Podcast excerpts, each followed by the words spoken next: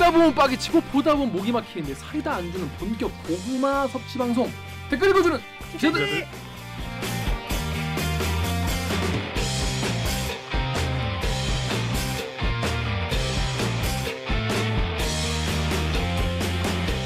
어, 어 실화입니까? 실화냐?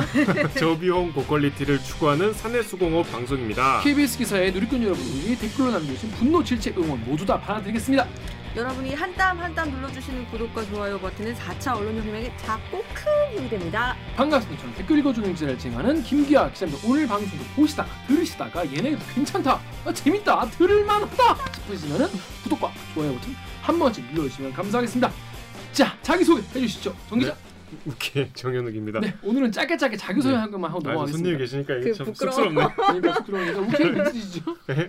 에? 우리 우리가 너무- 키우는 앵커. 넘- 넘어가시죠. 네, 다음 복 기자. 안녕하세요. 목미 얼더미 마더더미 치 더더더미 어, 면역 더더더더 있는 그렇죠. 우정입니다. 그렇습니다. 다들 백신을 맞아가지고 자, 그 저희가 오늘 방송은 이 알바기 특집으로 정말 알고 보면 빡치는 뉴스를 꽉꽉 눌러서 어, 진행하려고 합니다. 자, 문유가 없고 알바기로 시작을 해보겠습니다. 자, 그러면 바로 시작할게요. 로고 주세요.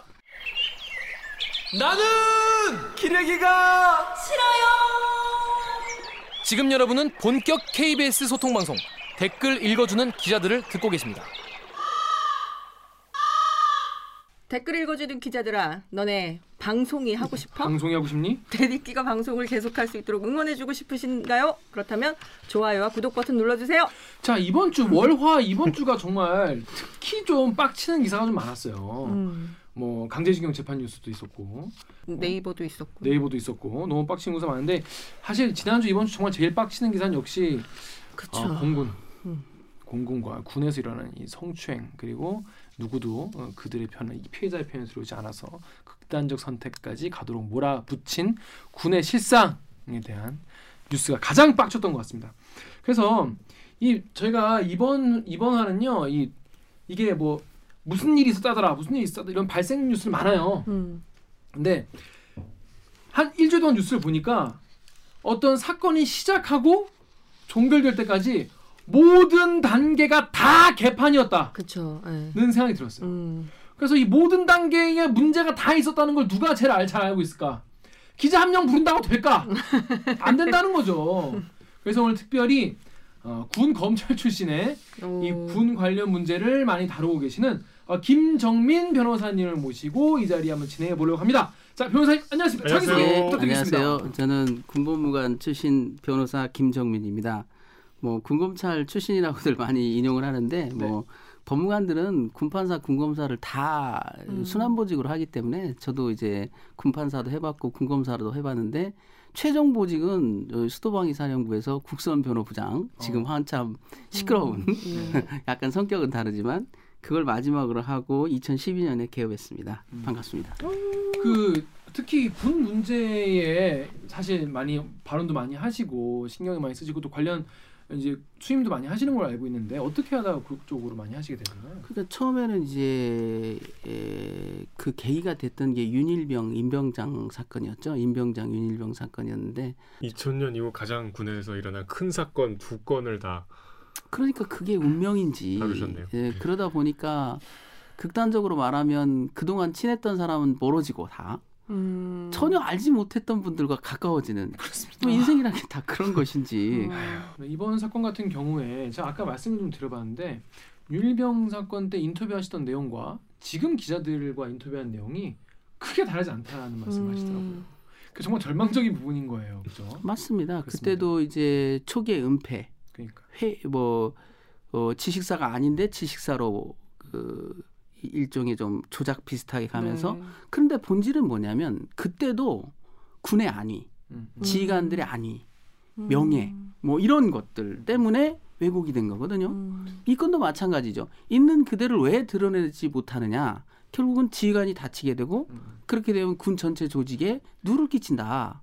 그것 때문에 슬쩍 피해자를 회유하고 음. 어, 그냥 덮고 넘어가자 이런 분위기가 있었던 거죠. 그러면서 윤일병 사건 때도 그니 윤일변의 유족들이 제일 바랬던 건 뭐냐면 살인 기소를 바랬고 그 다음에 수사 기록을 좀 보여달라는 거였어요. 네. 두 가지를 안 했어요. 끝까지 안 했어요. 그러다가 이제 언론에서 난리가 나고 나서 그때는 또다 해줘요. 기록 다 주고 살인 기소 안 되는 게 원칙이 없는 거예요. 그러니까 네. 웃긴다는 거예요. 그렇게 잠깐 모면하려고 하다가 음. 더 난리치고 참모총장 옷 벗으면 그 그제 와서야 철저히 해보겠다고 이중 이런 이 지금 반복되는 공군 사건도 그렇잖아요. 아니 3월 2일 날 발생한 일이 구속이 안 되고 있다가 언론에 알려지니까 그날 밤에 바로 실질. 심사하더니 구속돼 네. 이게 뭔 코미디 아니죠? 이게 법이냐는 거죠. 그거- 이것은 그거 법이 말고 아니다는 또. 그 몰카 사건 하나 있잖아요. 네. 그것도 바로 그러니까 그 언론에 나는 나니까 그 오늘 인터넷에 보고 깜짝 놀랐던 게 몰카 사건을 조사하는 수사관인들이 그랬다는 거예요. 그 피해 여성들한테 차라리 나랑 사귀자. 어머. 아니 이게 도대체 어느 나라 공무원이 그런 말을 할 수 있는지 저는 보면서도 믿기지가 않아요. 믿기지가 실화입니까? 네, 믿기지가 않아요. 실화 실화냐? 네, 그리고 실화입니다. 그리고 뭐 저기 뭐야 뭐 저기 가해자가 너를 되게 좋아했던 것 같더라. 어머. 이것은 이 사람들은 공무원의 공짜가 무엇을 얘기하는지 모르는 사람들이에요. 자질이 없는 거예요. 당장 옷 벗겨야 됩니다. 네. 네. 근데 저희가 보다시피 첫째 보고 단계부터 일단 사건이 발생하는 걸 우리가 막, 막아야겠지만 일단 발생을 했을 경우에 아, 시작도 하기 전에 너무 빡쳐. 이미 지금 고구마를 많이 먹었어요. 자 보고 단계. 그 다음 보고가 어떻게 되는지 몰라도 그 다음 수사를 해야 되지 않습니까? 수사 단계 4페이지. 그 다음에는 변호인이 하는 변호 단계. 그 다음 법원에서 선고하는 단계, 감형하는 단계 이렇게 네 가지 단계가 모두 다 뭔가 문제가 너무 많았다. 그래서 이걸 하나씩 짚어보려고 해요. 자 첫 번째, 자 일단 이미 고인이 되신 이중사의 정말 너무 너무 안타까운 그 스스로 어, 어, 문- 저는 그분의 마음을 좀 신경을 헤아리지도 못해요. 그런 일 겪어보지도 못했고 그런 겪을 거라는 공포도 사실 느끼지 못하는 입장이기 때문에 뭐라 정말 쉽게 말할 수 없지만은 정말 그분의 명복을 정말 빕니다. 그리고 앞으로 정말 다신 이런 일이 없어야겠는데 일단 이 고인이 되신 이중사 분에게 어떤 일이 있었는지 자 덕후의 익명님이 어떻게 군대 이놈의 새끼들은 한 번 이 사람 말을 안 들어줘서 음. 사람을 죽게 만드냐 많은 분들이 이 부분에서 굉장히 분노하고 계세요.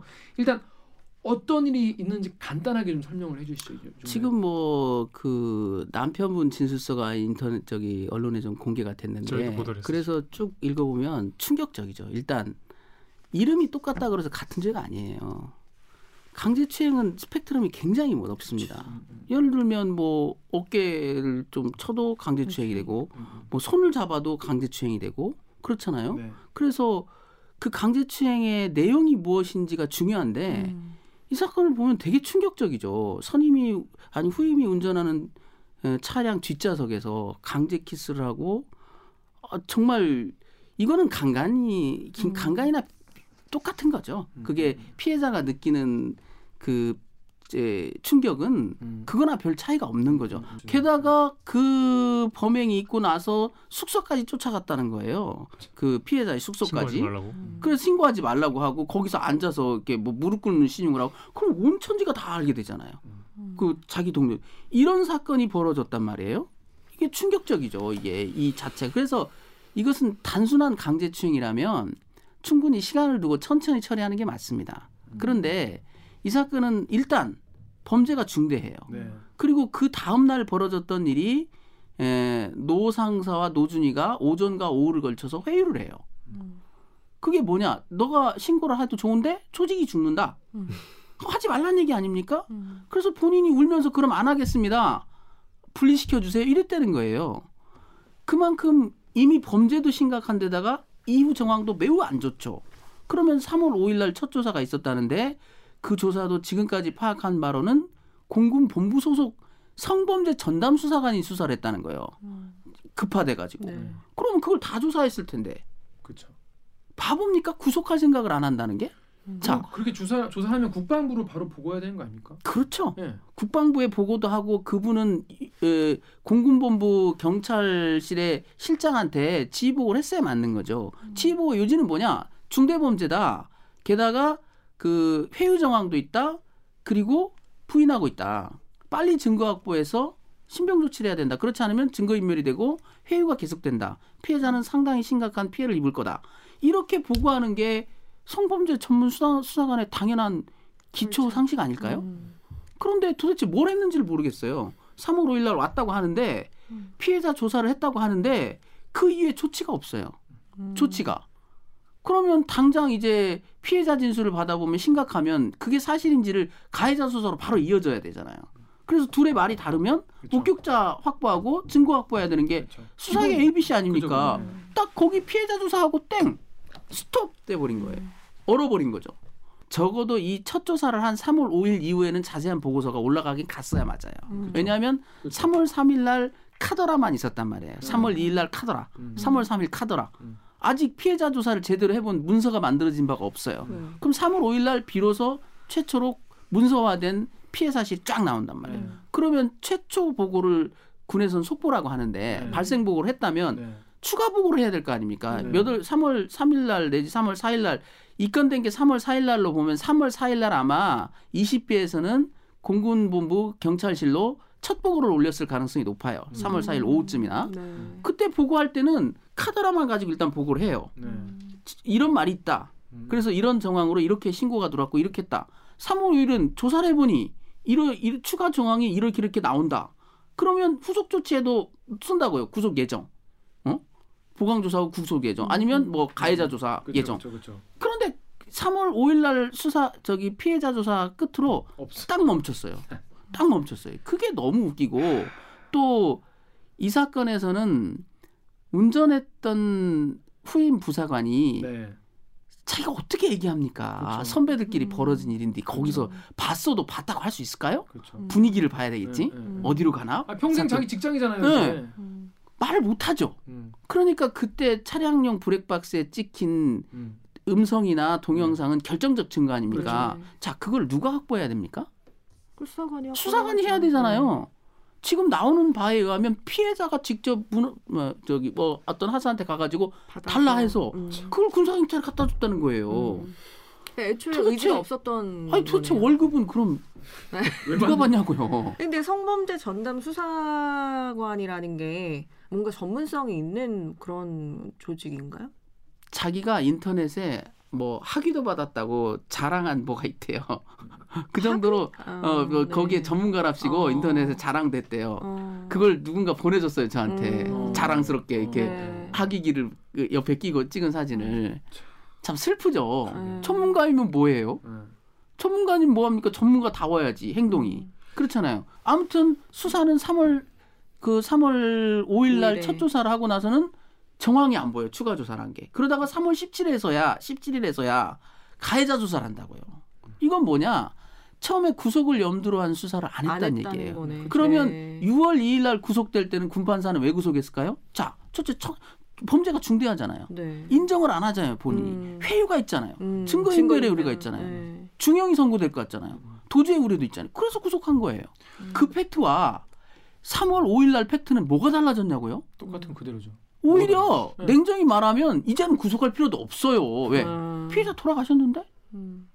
뭐뭘 더 더 악화될 게 뭐 있습니까? 음. 냉정히 말하면 음, 음. 법리적으로 보면 구속했다도 풀어줘야 되겠다. 음. 그렇잖아요. 음. 이제 중형이 선고가 예상된다라는 요인은 있지만 미칠 악영향이 없어요. 음. 피해자가 돌아가셔서 재범의. 예, 위험이나 예, 뭐 예. 거. 뭐뭐할 회유할 것도 네. 없는 어, 것이고 어. 왜 3월 6월 2일 날 그렇게 쉽게 구속되는 게 3월 5일에는 안 됐냐고요. 그거에 대해서는 변명의 여지가 없는 거 아니에요? 그게 공군본부에서 했던 20배에서 했던 어떻게 변명할 거예요? 네. 물론 무엇은 구속하고 무엇은 하지 말라는 철칙은 없죠. 음. 그러나 그것이 유족한테 이, 일만큼이라도 이해가 될까요? 음. 그 유족들이 어? 그걸 이해할 수 있을까요? 말도 이해가 안 되죠. 네, 클리앙 댓글 정렬 기좀 해주십시오. 네, 한니바르님이 어쩐지 회유 압박한 것들 공범 아니고서야 그렇게 적극적일 수가 없죠. 그 유족 측 변호사분의 말씀에 따르면 이 간부들이 그렇게 은폐하려고 했는데 이 사람들도 이중사에게 그렇게 몹쓸 짓을 했다고 하는데 그 중에 한 뭐- 명이 회식 자리에서 뭐 엉덩이를 전에. 쳤다. 음. 그래가지고 그 돌아가신 분이 남편 될 사람한테 그랬다는 거 아니에요? 왜 회식 때만 되면 나는 이런 음. 일을 겪느냐? 그러니까요. 그러니까 한 건이 아니었다는 거 아니겠습니까? 일상적으로 또 네. 그렇게 말 안 한 거는 또 얼마나 그럼요. 마음속에 그 얼마나 많았겠어요. 회식 자리마다 이런 일이 벌어지는 건 왜 그런 거야? 나 내가 그렇게 쉬워 보여? 음. 그랬다는 거예요. 그러니까 얼마나 피해자들이 자기 탓으로 돌리는 그런 마음이 또 그러니까 이게. 음 너무 서글픈 일이죠. 음. 왜냐하면 막 사회생활을 하- 시작한 이제 꽃다운 그 여자분들한테 음. 그 선임이라는 사람들이 50대, 40대 네. 후반의 선임들이 그냥 그 이글거리는 욕망으로만 바라보고 있다는 거 아닙니까? 음. 그렇잖아요. 음. 그러니까 회식 자리 그 이 회식 자리도 저는 이 회식의 자리가 부각이 안 됐는데 매우 부적절한 회식이에요. 어떤 기본적으로 회식? 네, 네. 어, 지인의 뭐- 모 상사가 자기가 아는 지인의 개업식이래. 음. 군 복무 아무 관계가 없어요. 관계가 회식. 왜- 아무 관계가 네. 없는데 심지어 돌아가신 분은 그날 당직 근무인데도 바꾸라 그랬대요. 아 참석을 꼭. 여자가 필요했다는 거 아니냐는 거예요. 그러면 음, 그렇잖아요. 그렇죠. 아니 네. 그분하고 업무 관계도 아닌데 음. 무슨 뭐 불가피한 업무로 서로 엮인 관계에서 회식을 해서 뭐 업무적인 얘기를 해야 되니까 네가 꼭 와야 되겠다. 이것도 아니에요. 음. 당일 근무하는 사람을 뭐하러 근무까지 바꿔가면서 음, 음, 그 자리에 불러내냐고요. 음. 그리고 그 사고가 벌어졌다는 그 차도 웃기잖아요.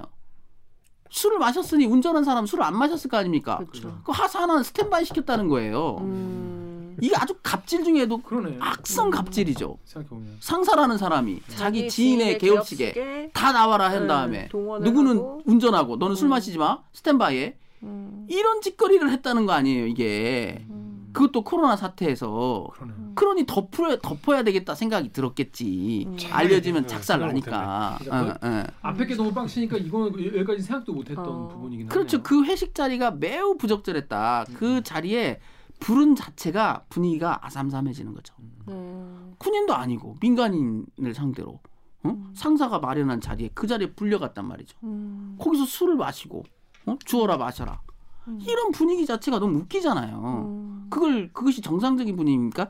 자기들끼리 하는 회식도 아니고 음. 어? 그건 정말 이 사람들의 평소의 행태가 음. 매우 일상적으로- 공사 구분이 안 되고 일상적으로, 일상적으로 네. 그런 갑질이 만연돼 있었다는 거예요. 음. 그게 네. 음. 일도 다 떠넘겨 떠넘겼어. 이 가해자가 네. 다 일을 떠넘겼다는 진술이 나와요. 아, 일도 다 떠넘기고 가지가지 했고 응. 가지가지 한 거야. 그러니까 네, 네. 어떻게 보면 있을 수 있는 모든 비리가 다 여기 응축돼 있는 거라고요. 음. 그런데 조사한 사람은 바로 그것들까지 수사를 하는 사람들은 기본적으로 그런 것들을 핵심적인 수사뿐만 아니라 그 부대 진단까지 요청을 하는 거예요. 이 사건을 수사하다 하다 보니까 음. 형사 처벌 대상은 아니지만 부대가 좀 이상하다 할 때는 음. 부대 진단을 시키는 거예요. 감찰 쪽을. 통해 가지고. 네. 그러면 전반적인 걸 훑어보죠. 네. 심지어 그렇게 되면 부대 감찰을 시작하면 예산까지 다 봅니다. 음. 예, 그래서 사망 사고가 나면 네. 오부 합동이 뜬다는 게 무섭다는 게 그거예요. 이런 한 장까지 다 맞춰봐요. 음. 그런 것들을 통해서 비리를 색출하고 뿌리 뽑는 거예요. 음. 그런데 이 부대는 지금 딱 봐도 이 남편의 진술서 하나만 보더라도 제가 이제 그림을 그려드리니까 보이시잖아요. 네. 훤히 보이시죠? 네. 이렇게 평면으로 봐서는 몰라요. 그것이. 음. 그것이 가- 담고 있는 함의를 보면 얼마나 이 상사나 준이에 대해서 대대장이 통제불능 상태였냐고요. 음. 음. 군의 지침이 지금 사적 회식을 못하게 하고 있어요. 지금 네. 코로나 사태 때문에. 네. 아니 바로 바로 밑에 사람들이란 말이에요. 상사 준이면 그렇죠, 대대장 그렇죠. 바로 밑에 사람들이 그렇게 휘짓고 다니는데 음. 영이 안 서는 거죠. 영이 안 서는 거예요. 그렇기 때문에 이 사건도 초기에 그들에 의해서 왜곡된 겁니다. 대대장이 바로 나서서 적법한 음. 조치를 한 게 아니라 그들의 말을 따라간 거, 끌려간 거예요. 네. 왜? 저희가 한번 해보겠습니다. 이랬겠죠. 음. 그러니까 무마시킬- 회의를 네, 예. 조용히 넘어갈 수 예, 있습니다. 회의를 오전에도 하고 오전에는 최초 보고였으니까 아차 싶었겠지만 음. 저녁 자리에 불러낸 건 이건 대대장과의 교감 없이 불가능한 일입니다. 음. 한번 생각을 해보세요. 이미 오전에 선임 상사한테 보고를 했고 네. 그것이 대대장까지 이미 알려졌대요. 오후에 그렇죠. 3월 네. 3일 오후에. 네. 그런데 3월 3일 밤에 술자리로 불러요. 음. 그 황당한 얘기 간두 아닙니까? 간두 크네요. 예, 진짜. 그 얘기가 그 술자리로 부르는 그 자체 행동이 음. 준이 혼자 했다고요? 음. 그걸 믿으려고요? 음. 음. 대대장은 뭐 하고요? 음. 대대장 바보예요? 보고도 안 받습니까? 적어도 3월 3일 오후에는 보고를 받았어야 되는 대대장이. 음. 보고를 받을 때는 사태 파악, 사태 본질, 후속 조치까지 그 지침을 내려주는 거예요. 어떻게 하라. 음. 어떻게 하라가 따른 거겠죠. 그러니까 3월 3일에 술자리로 콜한 거는 어떻게 하라를 따른 거겠죠. 무마를 해봐라. 예. 음. 아니면 내가 일단 한번 저희가 한번 해보겠습니다. 했겠죠.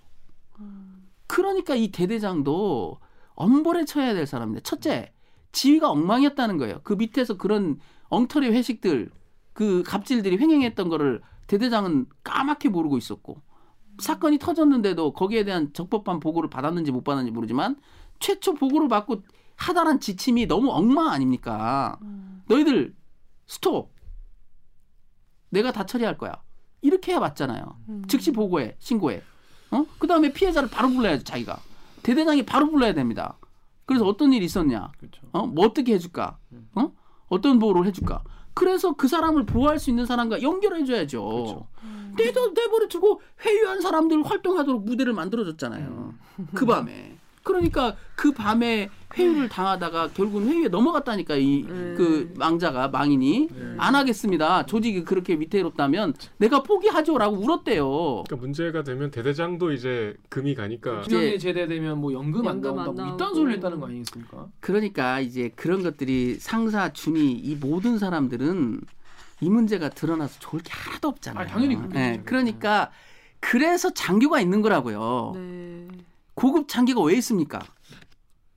위험을 감수하더라도 원칙을 지키기 위해서 고급 장교가 있는 거예요. 중 대대장이면 중령급 아닙니까? 연관 장교라고요. 준이 상사하고 같아요? 아니죠. 그 권한과 책임 때로는 국가의 운명까지도 짊어져야 될 위치에 있는 사람들이 겨우 그까지 인연에 얽매여 가지고 결국 사람을 죽이게 됐잖아요. 그게 군을 위해서 도움이 됐습니까?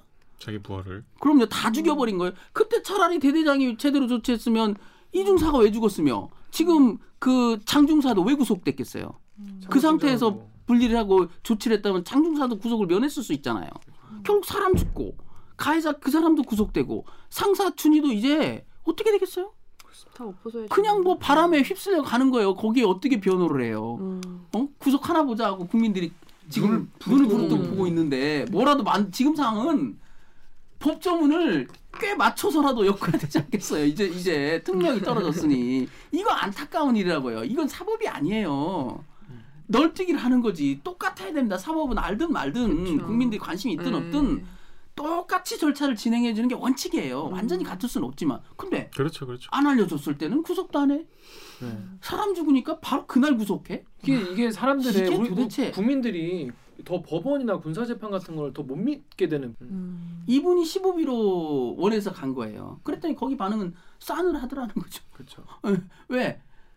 그 사람들이 올 때는 사고 치고 온 거예요. 그러니까 진술서에 네. 어디 사고 친 여군 어떻게 생겼나 한번 보자 뭐 이런 식의 거죠. 시선을 느꼈다고 아니 나오더라고요. 단장이 15비 단장이 왜 만납니까? 전입 신고할 때 부사관을 보나요? 중사 안 봅니다. 단장이면 스타인가요? 원스타죠. 원스타. 공군에서는 준장들이 되게 그렇죠, 비행 단장을 하는데 비행 단장들은 영관급 장교들만 전입 신고를 받지. 그렇죠. 부사관들은 받잖아요. 위관 장교들 잘안 받습니다. 근데 자기 관심병 관심사병이라고 관심이 있기 관심 때문에 병사라고 생각. 봤다라고 하는 네, 거. 그러면 반대로 보면 오 그 특별히 자기가 관심을 가지고 위로해 주려고 불렀다면 고마운 일이죠. 그렇죠. 그래서 네, 네. 어 힘든 게 뭐냐, 내가 어떻게 아, 해줄까, 음, 음, 음. 무엇을 좀 해줄까 이랬다면 고마운 일이죠. 근데 그런 정황은 안 보이잖아요. 음. 오히려 망자가 어, 단장 보고가 잡혔다니까 매우 불안해요. 불안해서. 네. 부담감을 어, 어, 가졌다는 어, 거예요. 어. 왜 자기가 왜 없는데. 에, 소- 준장한테 업무 보고 어, 전입 신고를 하지 뭐 이런 거죠. 음. 그리고 그러나더니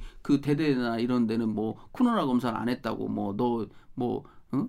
뭐 진단검사. 맞아 이렇게 그것도 뭐라고? 했다는 거 아니에요. 그러니까 이거는 누가 떠나고 누가 남아 있어야 되는데 음. 남아 있어야 될 사람은 튕겨 나가고 튕겨 나가서 거기서도 네, 또 거기서 고통받고 고초를 겪고 이런 이런 게 도대체 아직도 이게 이런 일이 벌어진다는 게 막상 저도 정리하다 보니까는 화가 나네요. 화가 납니다. 자 그런데 수사라도 그럼 제대로 됐으면 모르겠는데 뭐 아까 말씀하신 대로 이 블랙박스도 이제 수거를 안 해가지고 피해자가 이거를 구해가지고 얘기를 하고 또 이 가해자의 휴대전화도 이제 이중사 사망 뒤에 9일이나 지나서야 가져가서 조사를 하고 또 그리고 오늘에야 압수수색 이제 군사경찰대 이제 이제 오늘 또 압수수색이 들어갔는데 음. 이게 뭐 하는 짓인가 싶은 거 이게 이게 대체 뭐 하는 짓인가 싶은 거예요. 수사 단계에서 굉장히 그 많은 국민들이 화가 많이 나셨는데 오기정 기자 여기 5페이지에 KBS 사이트 루앱 댓글 읽어주세요. 네, KBS 사이트에요. 정은님이 뭘 밝혀 대충 흉내 내다가 잠잠해지면 흐지부지하면 되는 거지. 늘 하는 수법인데 뭘 기대를 하시나? 우린 답을 알 것 같은데 기자 양반만 모르는 거 아니야? 하셨고요. 루리앱에서 어디서 어떻게 님이 군이 엄정하게 수사한다고 하면 크크크크크 엄정하게 할 거면 사람 죽기 전에 잘했겠지 씨발놈들아.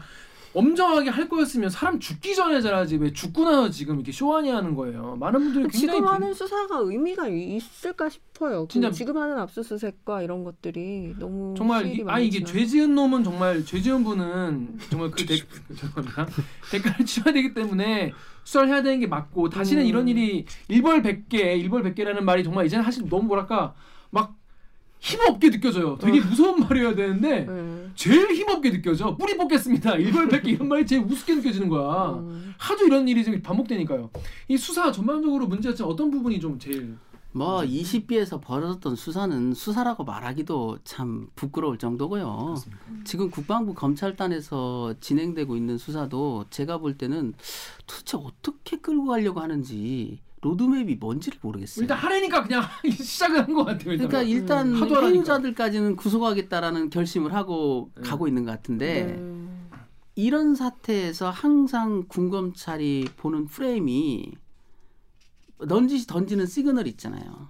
지휘권은 건드리지 마. 음. 수사 라인에서 끝내.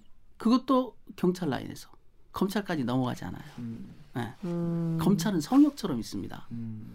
음. 심지어 윤일병 사건에서도 네. 상해치사로 기소한 검사는 털끝 하나 건드리지 않았어요. 아, 저 그거 궁금해서 음. 군 네. 경찰이랑 군 검찰이랑 거기도 관계. 우리나라가 그 일- 일반 민간 같이 많이 다른가요? 어떤가요? 거기는 체계가? 이제 과거에도 네. 병렬 관계였어요. 예. 군검찰이 군 경찰을 지휘할 근거 규정은 없어요. 네. 음. 개별적인 영장을 청구할 따랄지 이럴 때 통제를 좀 하지만 지휘 관계가 아닙니다. 예를 들면 이거 보강 조사해 음. 이렇게 입건해 없어요 그런 거 음. 전혀 없습니다. 그런데 이제 에, 이 사건에서도 헌병 쪽만 저기 압수수색을 군사경찰실만. 했잖아요. 네. 그때 제가 좀 웃긴다는 거예요. 음. 왜냐하면 수사기록은 다 가져갔는데 검찰에서 음. 예, 수사기록 송치했거든요. 네. 이 사건은 20비에서는 사건을 끝내고 송치했어요. 그 20비 검찰에 송치했다고요. 음. 수사실에 일체를 다 넘겨줬어요. 근데 거기 압수수색한다고 뭐가 나올까요? 음. 그 수사 나왔다 칩시다. 음. 그걸 직무유기로 입건할 수 있나요? 아니 직무유기 우리나라 그 대법원이 직무유기를 얼마나 엄격하게 보는데요. 음. 하는 신용만 했어도 안 된다는 거예요. 음. 하는 신용만 했어도 조금 부실하게 하거나 늦게 하거나 안 된다는 거예요. 음. 그러면 이, 이 사건에서 20비가 20비 군사경찰이 잘못한 핵심은 뭡니까? 왜 구속 안 했냐거든요. 음. 구속 안 한 게 범죄 사실인가요? 그쵸. 그거 가지고 애매한데. 쇼하는 거예요. 음. 쇼하는 거라고요. 오히려 회유가 아까 대대장 라인과 지휘 라인에서 벌어진 거 아닌가 여기에 포커스를 맞춰야죠. 음. 그러면 어디를 압수수색해야 되느냐? 20비 단장실. 그쵸. 그렇죠. 그다음에 그 20비 허, 저기 군사 경찰 단장실. 음. 그다음에 이 대, 정보통신 대대장실. 음. 그다음에 20비의 인사참모부. 음. 그다음에 공군본부 인사참모부. 그 인사라인을 이렇게- 안 건드리기로 유명하더라고요 보니까. 안 건드. 왜 그러냐면 네. 네. 군은 조직상 인사가 제일- 법원과 검찰, 경찰 위에 있어요. 아, 제일 그리고 그 사람들이 다 진급 여부를 다 결정해요. 음. 평정 관리도 거기서 해요. 음. 치위 라인 자체가 거기 인, 그 육군 같은 경우는 헌병실과 법무실이 인사참모부 밑에 있는 듯하단 말이에요. 음. 실제 사단에서도 법무참모를 개인 참모로 하지만 인사참모부 밑에 편지해놔요. 자기들은 어. 인사참모의 부하야. 이런 조직이 있나? 예, 진짜. 그런데 뭘 거기서 벌어졌는지를 없겠네. 거기서 벌어졌는지를 봐야 되는데 알면서도 안 건드리는 거지. 왜 거기로 가면 지휘관이 다치니까. 음. 이런 사건에서 네. 군은 보고가 생명입니다. 그렇죠 당연히. 네. 일단 네. 보고부터 해놓고 봐야 돼요. 그렇죠. 무조건 그래야 면피를 하거든. 선 네. 보고. 자, 그렇죠. 이 사건에서 3월 3일 날 상사가 보고를 받았잖아요. 네. 네. 그럼 상사는 득달같이 자기 윗사람한테 준이한테 보고를 하고 그렇죠. 준이도 대대장한테 대대장도 단장한테 예. 단장도 지휘 라인을 따서 인사계통으로는 알려줘야 맞다고요. 음, 음. 그게 착착착 보고가 체계가 갖춰져 있어요. 음. 그거 안 하면 군에서는 기본이 안 돼 있는 거니까. 그렇죠. 그러면 지휘관이 이미 알고 있는 3월 3일 날 벌어진 밤에 벌어진 일은 그 준이 단독으로 범- 벌어진 일이라고 생각하세요? 이 중대 피해자를 음. 술자리로 불러요 세상에. 그 다음에. 어? 아니 그 저기 부대 내에 공식적인 자리에서 만나도 부적절한데 심지어 그렇죠. 그렇죠. 술자리로 불러요. 술자리에서 벌어진 일을 가지고 음. 그러더니 한숨만 쉬고 한마디로 시그널 주는 거지. 음. 나도 죽겠다. 음. 야 살려다오. 음. 그거 거의 어떡하 무슨 술 먹고 풀자는 생각으로 접근하는 그런 거 거죠. 이것이 그냥 피해자가 어. 풀어준다고 풀릴 일이니까 어. 이게 아무리 군 지침을 그렇게 내려도 일선에서는 그렇게 생각하는 거예요. 음. 이 피해자가 눈 감고 가해자가 옷 벗으면 끝난다고. 내가 옷 벗을게. 아니 옷 벗는 거야 당연한 거죠. 그렇잖아요. 그걸 무슨 딜을 치고 그걸 있어. 뭘, 뭘 대대 거지. 생, 생색을 납니까? 어. 중대 성범죄 저질렀는데 네. 그 자체로 구속이지 뭘 그렇죠. 옷 벗고 옷, 벗, 옷 벗는다고 생색내요? 아휴. 내가 옷 벗겠습니다. 그랬다는 거예요. 그걸 그러니까 상사나 준이들은 엄청 그걸 그 애들이 치면서 대단한 일이라도 벌어지냐. 야 얘 옷 벗는다더라. 야 음. 아, 네가 참아라. 이렇게 된 거예요. 그러니까 그런 일들이 이게 대대장선에서 일어났다는 것도 넌센스라니까요. 대대장도 지침을 받았겠지 단장한테. 이 군조직은 지휘관과 참모라인은 끈끈한 관계예요. 당연하죠. 생사를 같이 하는 그렇죠. 관계라고요. 같이 가야죠. 그런데 대대장이 단장한테 보고를 안 하고 대, 단장한테 지침을 안 받는다? 음. 3월 3일 날 밤에 움직임이 준이가 그 여군 중사를 술자리로 부른 거를 단장 대- 대대장 모르게 했다고요? 음. 말도 안 되는 거죠. 음. 대대장님한테 보고하고 야 그럼 어떻게 어? 그 할까요? 준이 네. 뭐 응? 암계준이 어떻게 할까? 어떻게 어떻게 할까요? 해야 되는 거야 이거? 음. 왜냐하면 군 경력은 준이가 높을 거란 말이야. 음. 야, 경험. 그럼 제가 한번 제가 한번 아 그래 잘해봐 이렇게 된 거 아니에요? 심리적 가심이네. 네. 뭐 그럴 가능성이 높은 거예요. 근데 군은 근데 발표하기를 그 노준이가 그 마지막 그 회유가 실패하니까 대대장한테 신고를 했고 대대장은 즉시 헌병 뭐 경찰실장한테 보고했다. 에이. 이거는 말도 안 되는 대장 살리겠다는 거죠. 네. 꼬리를, 꼬리를 준위에서 자르겠다. 자르겠다는. 대대장을 방어막을 쳐가지고 그 단장 그 위로 하는 보호하겠다는 얘기죠. 거군요. 그러면 저는 이렇게 봐요. 그것은 추측입니다 물론. 네. 그게 팩트인지 아닌지는 누가 밝혀야 됩니까? 국방부 검찰단이 밝혀야 검찰단이. 밝혀야 돼요. 어떻게? 압수수색을 통해서 음. 근데 안- 자료를 안 확보한 다음에 있다. 거짓말할 게 뻔한 사람들을 논리로 음. 무너뜨려야 돼요. 음. 그게 검찰의 생명 아닙니까? 네. 팰 수는 없으니까 네. 패면 안 되잖아요. 네. 그래서 압수수색을 하는 거 아니에요. 네. 압수수색하는 이유가 있어요. 음. 첫째, 자료 확보를 한다. 음. 둘째, 네. 자료를 확보한 것처럼 보여준다는 거예요. 무서워서. 20비에서 제가 다른. 사건을 해봤는데 어. 병사가 자살한 사건에서도 그런 간부들의 갑질이 횡행했었어요. 음. 업무 다 넘겨버리고. 어. 그러면 사람이 하나 죽었다라는 것은 시그널이라고요. 음. 우연히 사람이 죽는 일은 없어요. 음. 뭔가 심각한 부대 관리에 허점이 있다는 것이 시그널로 나온 거예요. 음. 그러면 대개 상급 부대에서 한번 내려가서 점검을 합니다. 안 해요. 20비가 그걸 안 하더라고요. 그래서 공군이 다 일어나? 그건 잘 모르겠어요. 육군 음. 같은 경우는 자살 사고가 나면 상급제대에서 무조건 내려가요. 음. 무조건 사망 사건 한다. 사고 사든 자살이든 하면 점검을 해봐. 음. 이게 그 수사하고는 별도예요. 음. 수사는 별도로 전체적인 점검을. 음. 그래서 이 위험 요소를 찾아내는 거예요. 음. 그게 굉장히 힘들어요. 그래서 음. 사망 사고가 나면 지가는 죽어요, 죽어. 죽기 음, 일부 음. 직전까지 가요. 음. 제가 아 그러다가 과로사 한 분도 봤어요. 음. 군탈 사고 나고 해가지고 대대장이 너무 스트레스 받아서 과로사. 음. 그리고 본인 앞길도 이제 또다 다 막히는 거죠. 그럼요. 일단 이, 이 사건은 지금 저 제가 이제 안타깝게 생각하는 것은 사법권이 정상적으로 집행되는 게 그 가해자에게 무조건 불리한 것만도 아니에요. 음, 이 음. 사건 같은 경우 처음에 구속이 됐더라면 음. 음. 오히려 피해자가 안정 안정을 찾고 네. 주변에서도 아 저 사람이 잘못됐나 보다. 어. 누가 그 사람을 도와주겠어요. 음. 그러면 명분이 서잖아요 피해자도. 음.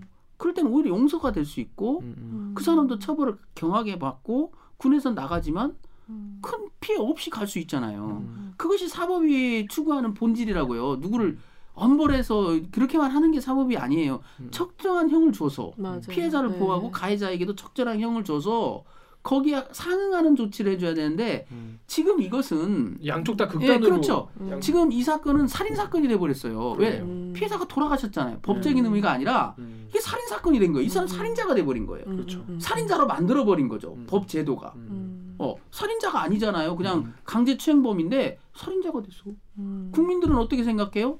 살인에 준하는 형을 주지 않으면 사법이 음, 음. 정의롭지 않다고 생각하게 돼요. 음. 그 준이나 사, 저기 이 노준이 노상사도 역시 마찬가지입니다. 음. 그 사람들도 지금 처벌을 불가피하게 세게 받을 수밖에 없을 것이라고 봐요. 음. 조만간 구속되지 않겠어요?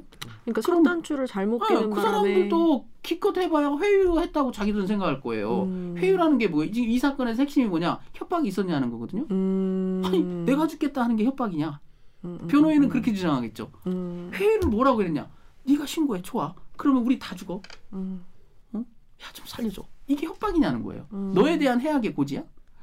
협박이 법적 용어로는 해악의 고지입니다. 네. 음. 어. 그렇게 할 거야. 가끔 네, 가끔 이런 게 있어요. 자식이 아버지한테 나 죽을 거예요 하면 그 협박이 된대. 음. 들과의 긴밀한 개인적 아, 관계 때문에. 네네네. 그런데 남남인데 네. 나 죽겠다는 게 협박이 돼요? 그런데 내용상 음, 내용상으로 이 함의가 있잖아요. 네, 그렇죠. 그렇게만 생각하면 바보 아니겠어요? 음. 법조인이라면 조직이 죽어? 그럼 그걸로 끝이야? 너는 어떻게 될거 아니? 그러니까요. 이걸 암시하는 거잖아요. 네. 그 협박이죠, 그게. 네. 바로 그 지금 고점이 지금 이게 이런 일까지 벌어지지 않았다면 충분히 그 두 분도 변호사가 변론해주고 해서 빠져나갈 길이 있을지도 모르는데 음. 지금은 안 되죠. 군사법원이 과연 그 사람들을 지켜줄 수 있을까요? 없습니다.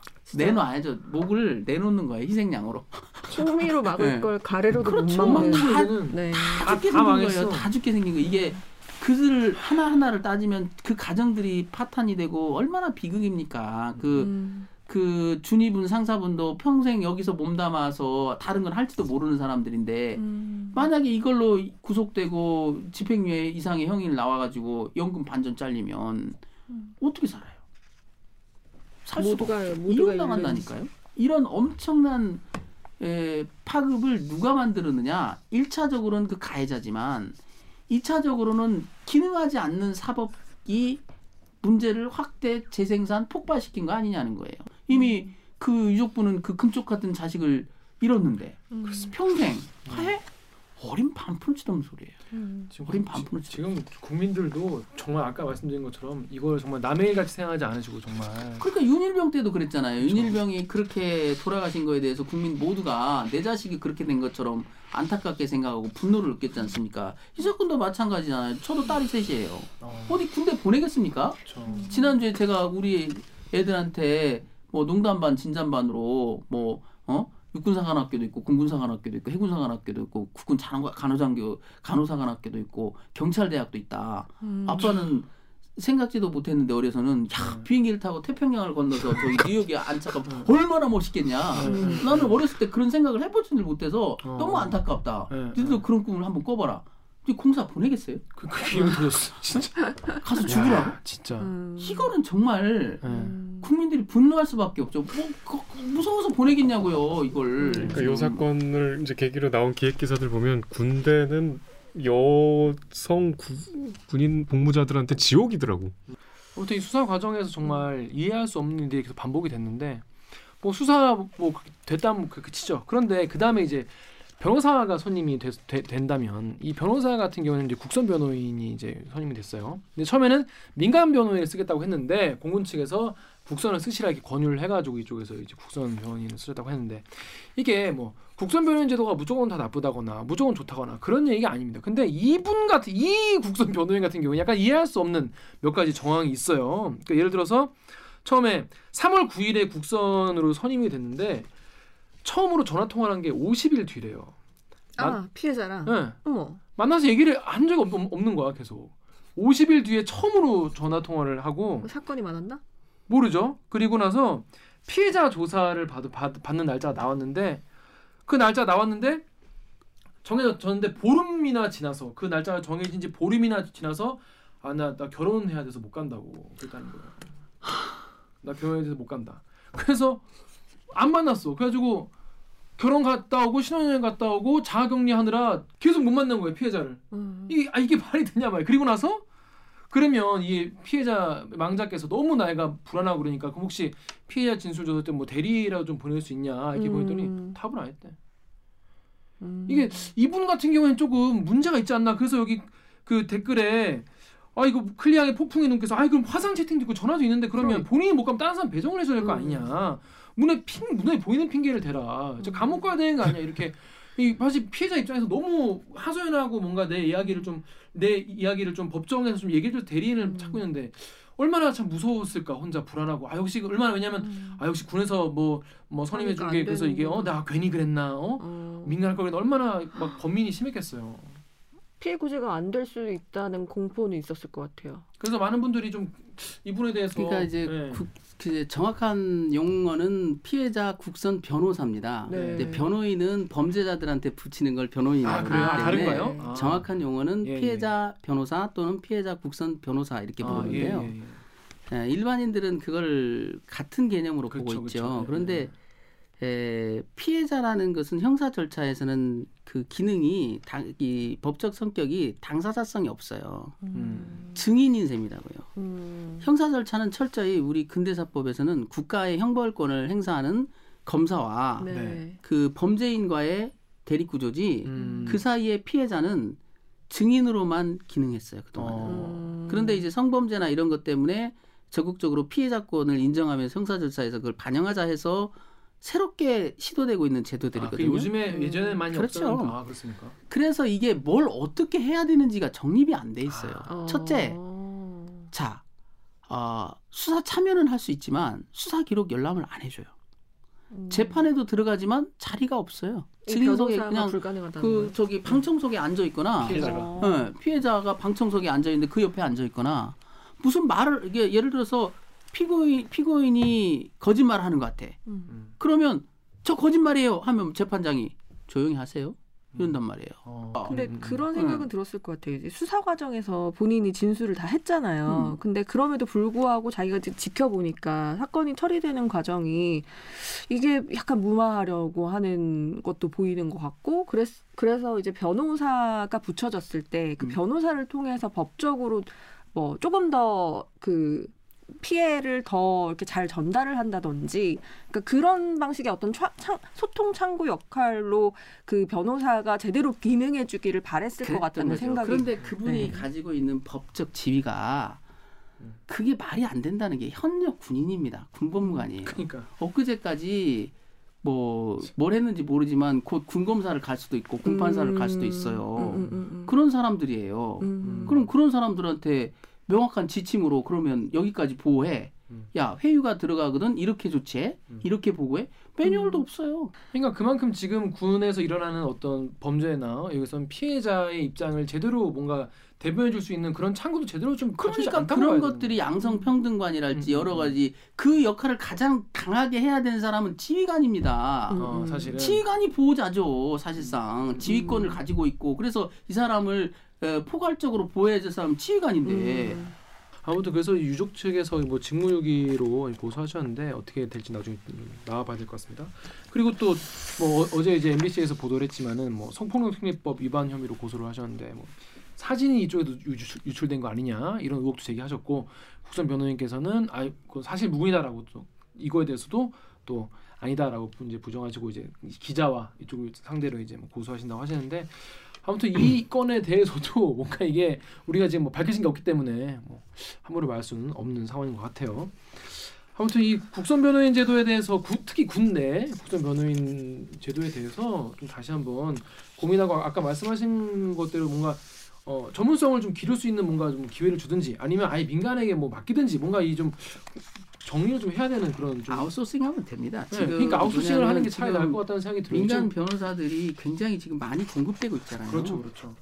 그렇기 때문에 이거 공채하면 다 지원자 있어요. 그렇습니다. 그래서 전문가한테 맡겨야지. 음, 음, 음. 아니 군, 군판사, 군검사 심지어 군대 때문에 끌려간 사람한테 그러니까, 예. 한 번도 해본 적 없고 관심도 없었던 피해자 국선을 보직이라고 해가지고 띡 던져주면 제가 예비군 갔더니 지뢰병으로 돼 있더라고요. 아, 제가 예비군도 했었거든요. 원래는, 예. 병사 마치고 예비군 하다가 예비군 7년 차까지 마치고 다시 법무관을 갔는데 아, 치료를 본 적이 없는데 지뢰병이래 보직이. 음. 그거랑 뭐가 다릅니까? 이, 이 양반이 한 번도 관심도 없었던 것을 그냥 보직 개념으로 너 이거 해 강제로 맡긴 거거든요. 음. 그것도 뭐 법적인 의무를 부과한 거니까 이행을 해야 되겠지만 음. 성실하게 이행을 바란다면 성실하게 이행할 수 있도록 모든 베이스를 깔아줘야죠. 음. 어, 그렇습니다. 욕하기 전에. 아무튼 굳이 이 국선 변호인에 대한 이 많은 분들이 비판과 이 의- 의혹 논란도 지금 많이 있는데 이건 좀 더 시간을 좀 두고 지켜봐야 될 것 같습니다. 그리고 마지막으로 뭐 이번 일 아직 뭐 법원에서 지금 뭐 판결이 나거나 그런 건 아니지만은 군사 법원 같은 경우에 많은 경우 감형을 시원시원하게 해주는 경우가 많고 그 사유도 정말 황당한 경우가 많다는 거예요. 그래서 이 문제에 대해서 뭐 변호사님 같은 경우에도 이 군 재판 군사 재판에 물론 뭐 당연히 가보셨겠지만은 8년 전에 이런 일이 있었어요. 강원도 화천 육군 15사단에서 여군 오모 대위가 직속 상관인 A 소령이요. 나랑 하룻밤만 자면은 모든 게 해결된다. 뭐 이런 식으로 계속 이제 억울함을 호소하는 녹음을 남기고 스스로 목숨을 끊으셨어요.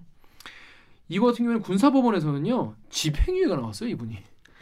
이런 이런 일이 있는데 민간 법정에 나중에 나, 나와가지고 했더니 이게 실형이 나왔다는 것이죠. 이런 일이 빈번합니까? 어, 떤게 문제인 거예요? 그러니까 제가 그 오데이 사건에 대해서는 1심 판결문을 에, 자세히 비판한 글도 쓴, 쓴 기억이 나요. 맞습니까? 왜냐하면 이 판결문이 앞뒤가 안 맞는다. 음, 어, 앞에서는 계속 이 사람의 나쁜 점을 이렇게 음. 가해자. 그 가해자의 그 악성에 대해서 쭉 쓰더니 가명류. 갑자기 선처해야 된다는 네. 거예요. 갑자기 그래서 제가 판결문 쓰다 저기 어, 평석을 쓰다가 너무 힘을 뺀 거 아닌가 앞에서 음, 그렇게 음. 농담 저기 좀 시니컬한 표현도 썼어요. 음, 음, 그러니까 이제 그런 부분들이 아, 군에서 물론 집행유예 자체도 군복을 벗기고 퇴직금 어, 연금 반절을 뺏는 중한 범죄인 건 맞아요. 음. 그런데 그 사건 같은 경우는 도저히 집행유예를 줘서는 안 되는 사안인데 음. 그게 어떤 그 죄형법정주의 틀에 갇혀 버리는 거예요. 이게 그때도 뭐냐면 이게 어, 강제 추행은 없었어요. 음.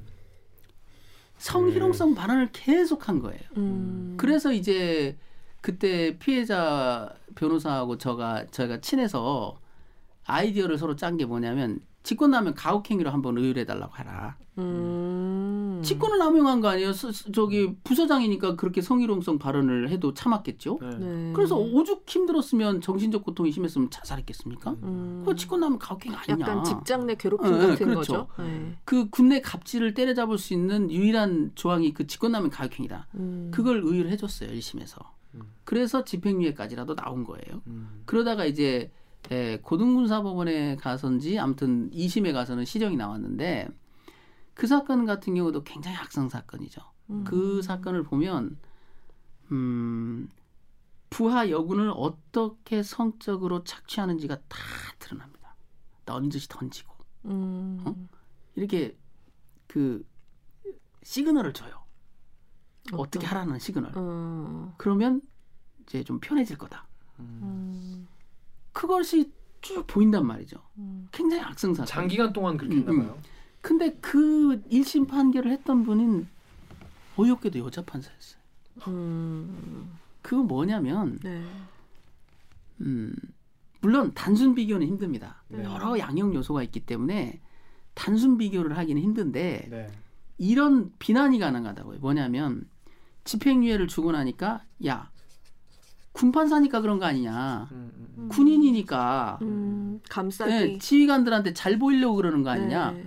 그거는 알수 없어요. 그렇게 비난하는 건 그분들한테 인격적 모독이 될 겁니다. 음. 누구 마, 누가 말한 것처럼 공정한 게 중요한 게 아니라 공정한 것처럼 보여져야 돼요 일단. 음. 자 민간에 독립된 판사가 그런 판결을 했다면 그런 오해를 안 받잖아요. 그렇죠. 음. 어, 양형 판단에 미스가 났나 보다라고 생각하거나 음, 음. 원래 저 판사가 저런가 이렇게 욕을 한다고요? 네. 음. 그런데 군 판사가 하니까 야 군인이니까 저럴 거야. 음, 나중에. 좋은 자리에 가려고 그럴 거야. 음. 그런 얘기를 하는 거예요. 왜 군 판사 끝나고 아닌 게 아니라 국방부로 영전했단 말이에요. 어. 어, 그러니까 그런 오해를 받는 거예요. 그분은 원래 순서대로 갔는지도 모르지. 음, 음. 원래. 그 순서대로 네. 갔는지도 모르지. 근데 그렇죠. 그런 오해가 가능하잖아요. 네. 엉터리 판결을 하더니 어. 좋은 대로 가더라. 음, 음. 음.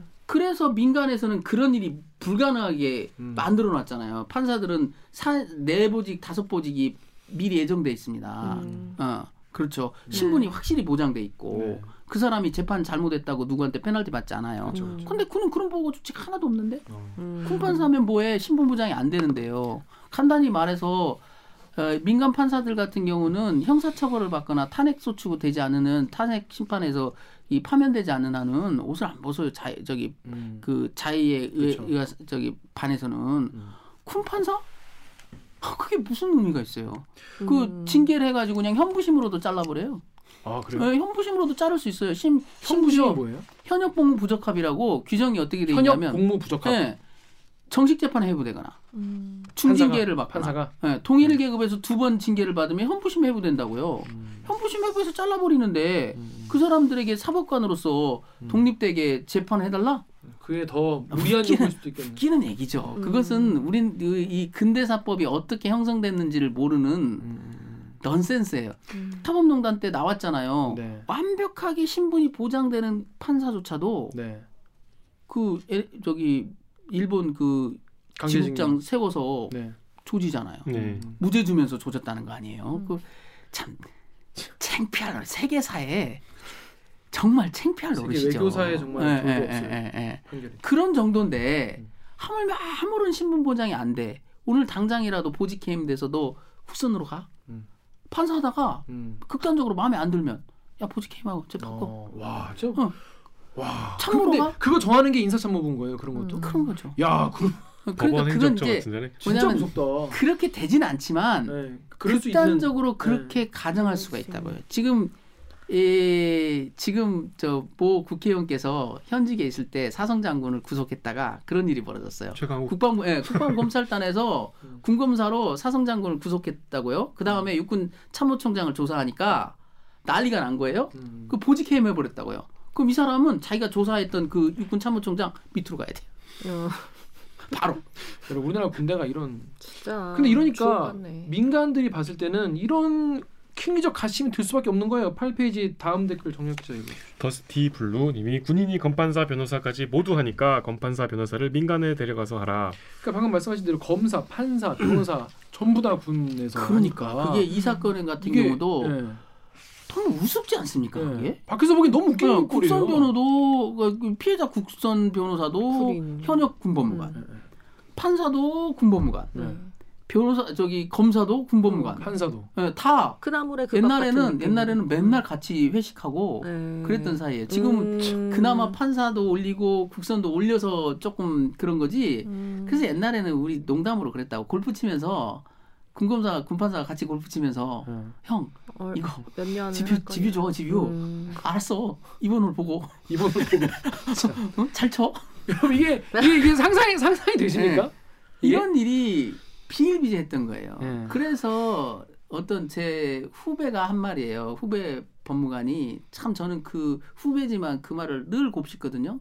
사법은 공정한 게 중요한 게 아니라 공정한 것처럼 보여질 수 있는 게 중요하다. 음. 공정한지 아닌지는 아무도, 아무도 몰라. 그렇죠. 본인도 수 네. 본인도 네. 몰라. 네. 사실 민간으로 내보낸다고 더 잘할 수 있는지 음, 아직 안 모르죠. 해봤는데 네, 모르죠. 음. 그러나 그걸 우리는 의심하고 있잖아요. 지금 음. 너무나 이상한 구조. 음. 이거를 바꿔놓고 보자는 거예요. 네. 최소한의 이제 공정성을 담보할 것으로 추정되는 그렇죠. 어떤 시스템이나 네. 제도나 네. 이런 거를 만들어, 만들어 놓는 거가 더 중요한 그 다음에. 그것조차도 안 되면 또 다른 문제로 또. 찾아볼지언정 일단은 거기에 이렇게. 온갖 그 비난의 화살이 가니까. 네. 네. 아니 그래서 이게 지금 그래서 군사보험법이 개정이 지금 얘기가 되고 있는 겁니까? 뭐 이게 지금 그래서 의미 있는 지금 진정이 예, 있는 6월, 겁니까? 6월에 이제 고등군사법원을 폐지하고 민간으로 보내고 음. 이런 그 개선을 한다는 건데 그게 벌써 저희가 현직 갔을 때도 나왔던 얘기라니까. 아 누가 막는 거예요? 누가? 가능성이 없는 건가? 그것은 저는 그렇게 봐요. 역학 구도가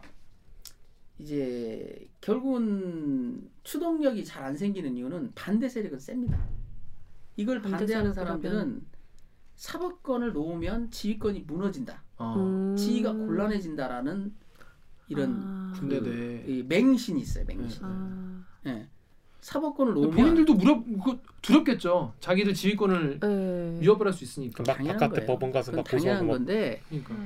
그 사람들은 싫겠죠. 전제주의가 뭡니까? 다 가지면 입법, 사법, 행정을 다 갖고 싶죠. 음. 그 본인들은 음. 그 사람들의 욕망은 당연한 거예요. 그 사람들이 스스로 욕망을 절제해서 이건 내놓을게 네. 그렇게 안 됐다고요. 어, 네. 그걸 기대할 수가 없습니다. 음. 지휘관 같은 경우는 사법권을 가지고 있으면 달콤하죠. 왜냐하면 사단장 같은 경우는 다른 권력도 세지만 이 별들이 왜 별이냐면 법무관을 데리고 있어서 별이라는 거예요. 음. 영관장교와 장군이 되면 확연하게 달라지는 것 중에 하나가 별이 되면 사법권을 가져요. 자기 부하들의 모든 이 형사벌을 자기가 어찌됐든 간에 내 사인이 들어가야 돼.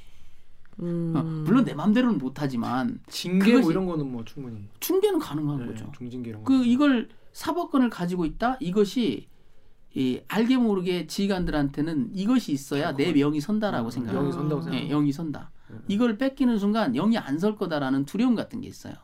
그러면 음. 제가 그런 분들께 그게 전투력에 정말 도움이 된다면 북한은 어떻게 하고 있는데? 북한은 갑자기. 당연히 그렇게 하겠네. 그러네. 아니에요. 오히려 북한이 음. 법원과 검찰을 형식적으로나마 분리시키고 있습니다. 아 그래요? 음. 네, 분리시키고 있어요. 그리고 꽤 고위직이에요. 어. 우리는 정말 이게 참 슬픈 일인데 법무관 조직에서 군 검사, 군 판사를 통틀어서 법무관 조직에서 최고 수장이 별 하나예요. 군사 경찰은 두 개도 나오고 하나도 나와요. 음. 어떨 땐 두 개였다가 또 어떨 땐 하나예요. 그게 위상이라는 거예요. 아 별을 우리 몇 위- 개를 위상이. 음. 자, 의무사령관은 투스타 내지 쓰리스타입니다. 네. 그게 위상이라니까요. 음. 그렇죠. 검찰의 위상이라는 거는 음. 그 정도예요. 그냥 아, 특별 참모부로 그렇게 낮다. 있는 거예요. 거기까지 그냥 보필하는 네, 네. 지휘권을 충실하게 보필하는 음. 지휘관 대신 나서서 음. 칼을 휘둘러 줘라. 음. 이게 군, 군이 사법을 바라보고 사법에 대한 기대라니까요. 음. 그래서 항상 지휘권 확립, 군기 확립으로 음. 시작해요. 사법의 시작을 그렇게 합니다. 목표를 그렇게 두고 있어요. 사법 정의가 아니라 음. 군기 확립, 지휘권 확보, 지휘권 보장, 전시 작전권 작전 수행권 보장 음. 이런 개념으로만 접근하다 보니까 놓기가 싫은 거죠. 오히려 뭐 피해자 인권이나 사법 정의나 이런 게 사실은 법 같은 경우에는 더 보장을 해줘야 되는. 건데. 그렇죠. 순서가 그 약간 좀 다르네요, 우리가 민간이랑. 다른 건 참 미국 좋아 미국 좋아하잖아요. 네. 미국은 상상이 안 돼요. 어. 미국은 그 법무관들의 권한이 막강합니다. 음. 일거수일투족을 지휘관이 그 법무관의 통제를 받아요. 그렇게 가자는 얘기도 아니에요. 우리는 적어도 사법에 대해서는 기본적으로 형사사법에 대해서는 민간이 행사해요. 음. 그 그쪽 미군이 군사법원을 운영한다고 그래가지고 모든 형사 사건을 군법무관이 할 거다 아니에요. 매번 사건이 날 때마다 지역 검찰총장하고 협의를 합니다. 어. 이 사건은 네가 할 거냐, 내가 할 거냐. 그래서 군 색채가 짙으면 우리가 할게. 음. 이렇게 조율해요. 음. 기본적인 살인, 살인, 뭐 강도 사건 이거 안 해요. 음. 다 민간에 한다고요. 음. 그런데 예. 우리만 이게 우리만- 전 세계적으로 매우 독특한 문화를 가지고 있어요. 이게 그 뿌리를 찾아 들어가 보면 우리 건국 건국 당시에 혼란기에 네. 군이 막강해지면서 사법권까지 장악해 버렸거든요.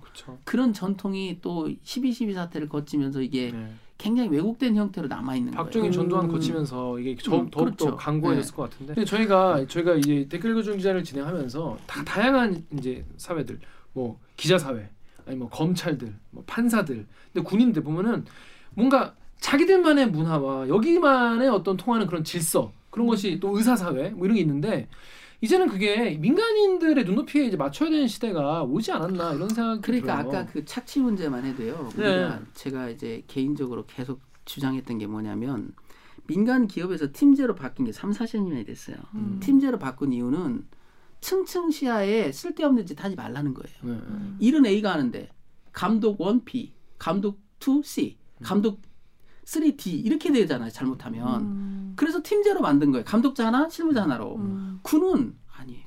일하는 사람 하나 계속 감독, 감독을 하는 거예요. 음. 그럼 일은 쭉 내려와서 하나로 몰려요. 막내만 음. 네.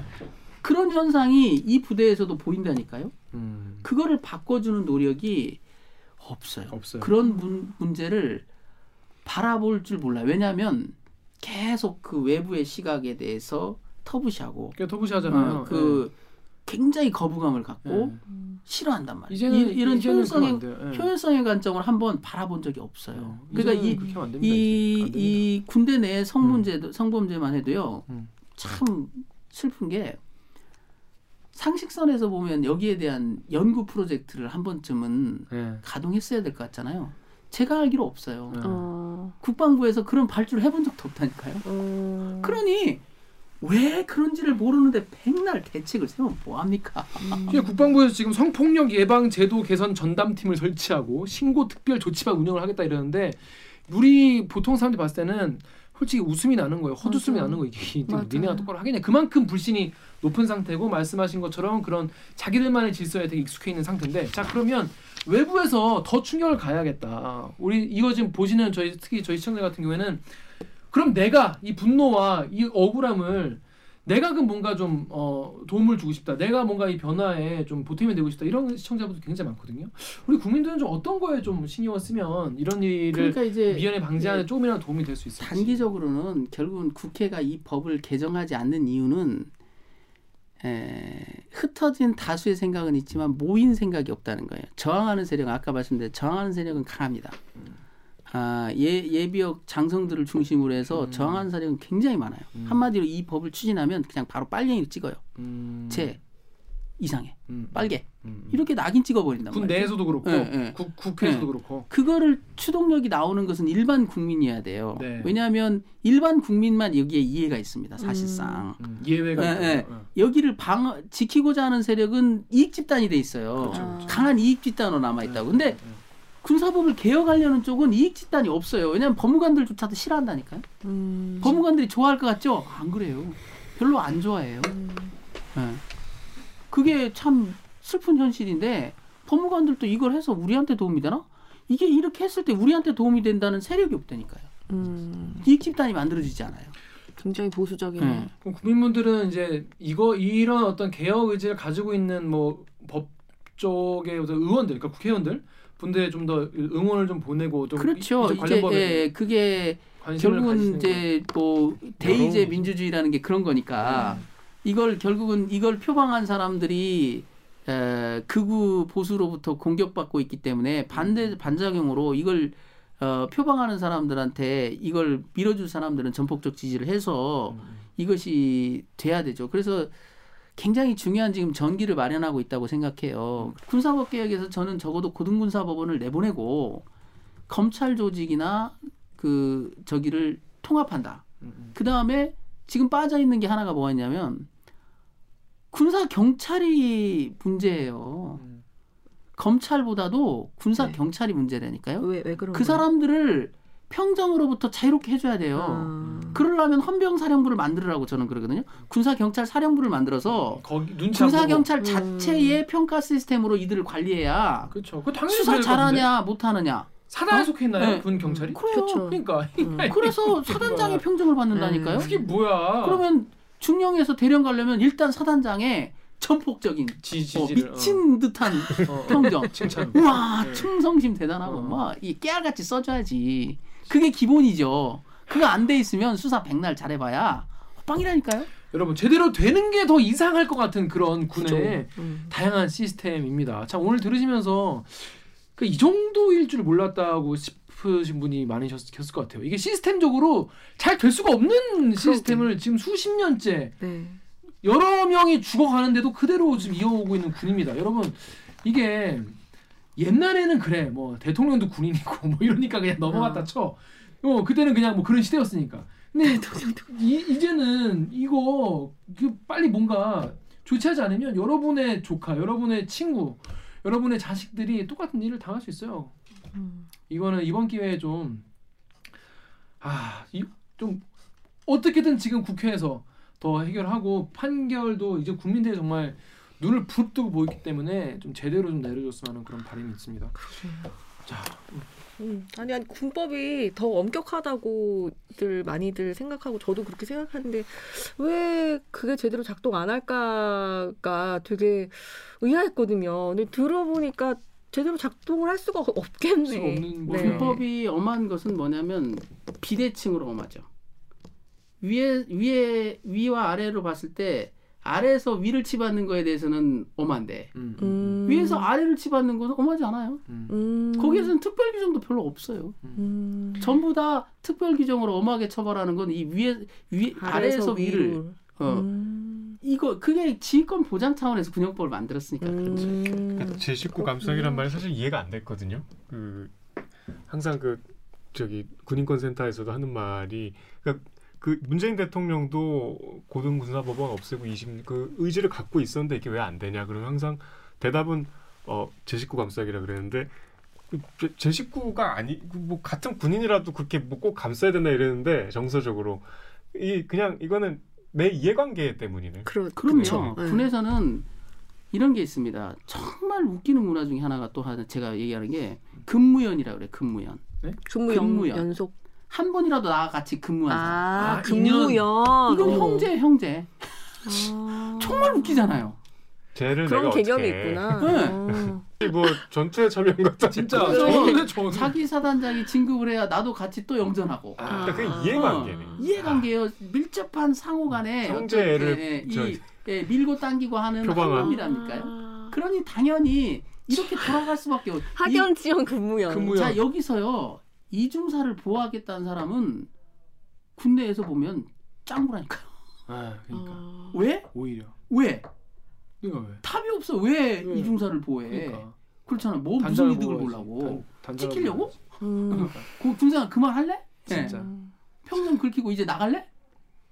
이거예요. 참 그렇습니다. 참 뭐랄까 진짜 보통 오늘 어? 말이 빡친다. 어, 보통의 사람이 잘못된 시스템에서 어떻게 악마같이 변할 수 있는지 어떻게 악마같이 시스템에 기여할 수 있는지를 보여주는 그런 사건이 계속되고 있어요 여러분. 지금도 일어나고 있고. 자 그래서 변호사 우리가 정말 너무 빡치는 이야기인데 앞으로 이런 일이 없어, 없어야 될 것이고 이 시청자분들이 이 오늘 방송 보시고 많이 많이 아시게 됐을 것 같은데. 오늘 댓글 읽어주는 기자들이란 유- 프로그램 처음 나오셨는데 오늘 어떠셨습니까? 어 저도 방송 중에는 이렇게 제가 하고 싶은 말 잘했던 적은 없었던 것 같아요. 이거 좀 우리 집사람이 이 보면 또. 맞아. 우리 집사람이 보면 네. 정말 이제는 그만하라. 마지막 방송을 저희와 함께했습니다. 그래도 뭐랄까 이게 그냥 프로그램 나와서만 10, 이거 뭐 1분, 2분 이렇게 얘기하시는 거좀 제가 길게 좀 얘기를 들어보고 싶었어요. 네, 맞습니다. 그래야 이게 정말 깊은 그, 얘기라고 하니까. 그러니까 구조적인 문제가 이제 그려 보이네요. 저도. 그러니까요. 네. 그렇습니다. 하여튼 그럼 하여튼 저희는 이 이슈 같은 경우에는 앞으로 계속 어, 따라, 가면서 한번 취재를 하고 또 다음에 또 기회가 되면 또 한번 모셔도록 네. 하겠습니다. 네. 감사합니다. 그래서 자 그럼 저희는 로고 듣고 2부 더 빡치는 더 빡치는 뉴스로 돌아오겠습니다. 자 그러면 로고 주세요.